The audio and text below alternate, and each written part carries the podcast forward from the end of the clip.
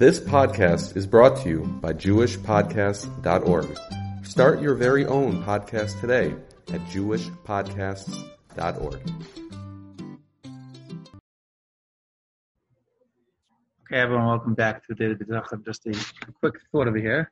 But first, a reminder to all of our listeners that any feedback, comments, ideas, suggestions are appreciated. Please email to dbitachon at gmail.com. That's D, as in David, B I T A C H O N at gmail.com.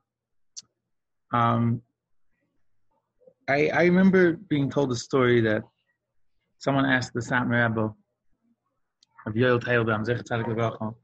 He asked him for an advice, suggestion on how to acquire the trait of bitachon, of trusting and relying on Hashem.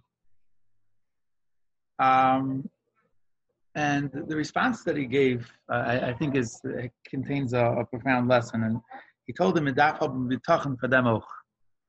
which which means you have to also have bitachon for that as well. Before the actual trusting on an Hashem, you have to also have trust even for that. I, I think what that means is that um, most of the times trust is is garnered, it's it's gained, it's a it's it's more of a reaction to something that happens rather than just initially trusting. In other words, if let's say someone does you does favors for you, or someone you know goes out of his way to help you, something like that. So then the reaction that you have to trust that person in a specific area, whatever it may be, is is very normal. It's it's you know it's a a plus b equals c. Someone did you a favor equals that you can trust and rely on him to do good things for you, to help you out, whatever it may be. But when we talk about B'tachon and Hashem, so we grow up without um, a you know a cognizance of an awareness of Hashem's presence, like like we do with other things. Obviously, we try to give over a chinuch to our children.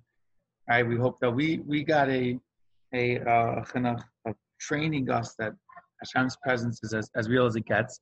But obviously, it's a process to really internalize that and to live with that.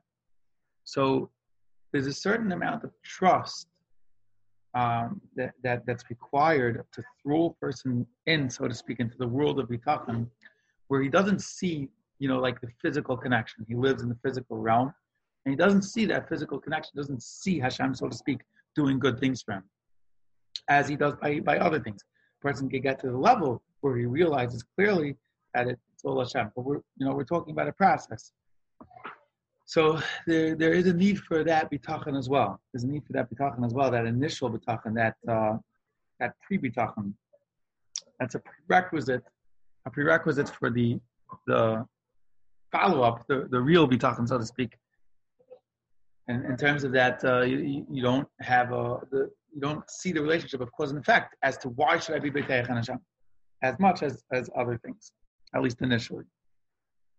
Um, this obviously presents a challenge. There's no, there's no question. I just want to point out a side benefit of this, and anyone agrees or disagrees, welcome to to shoot an email.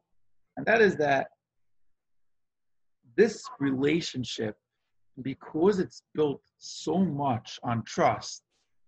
Now, obviously, we have to we have to first establish that we know that Hashem takes care of us, right? Any believing Jew, in terms of the logic that there is a creator and that he's he's doing good for us. You know, we, a person that believes in the words of Chazal, so the, the knowledge we have, the raw knowledge that Hashem is everywhere, he's in total control, he's always doing good for us. We're assuming that the listener is holding past that point. Again, someone that's not, that's a different discussion that requires a different discussion.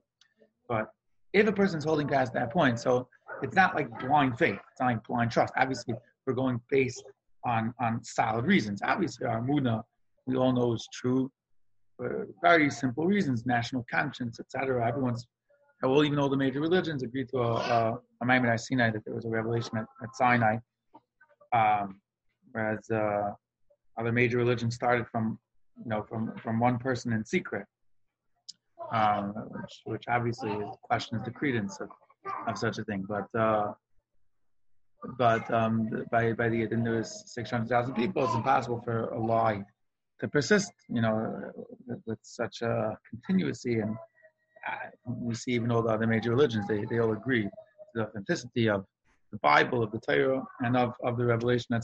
Right? No one's arguing that because it happened, and it's impossible to argue it. Um, we're not going to go into the basic um, discussions of, of uh, the foundations of our, our belief.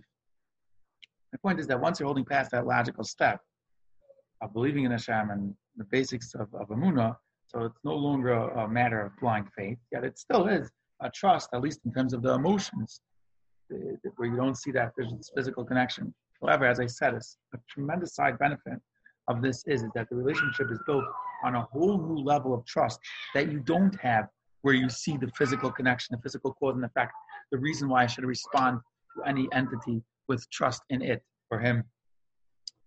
And and due to that, the relationship is that much stronger. Because I gave over so much for this relationship.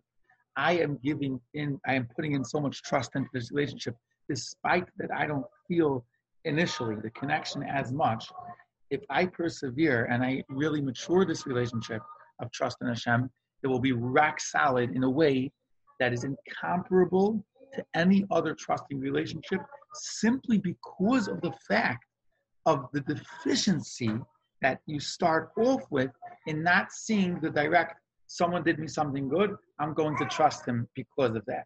Because you lack that that's the very reason for the strength of the relationship later on. Everyone should have tremendous success I'm working on this, and everyone should have a wonderful day.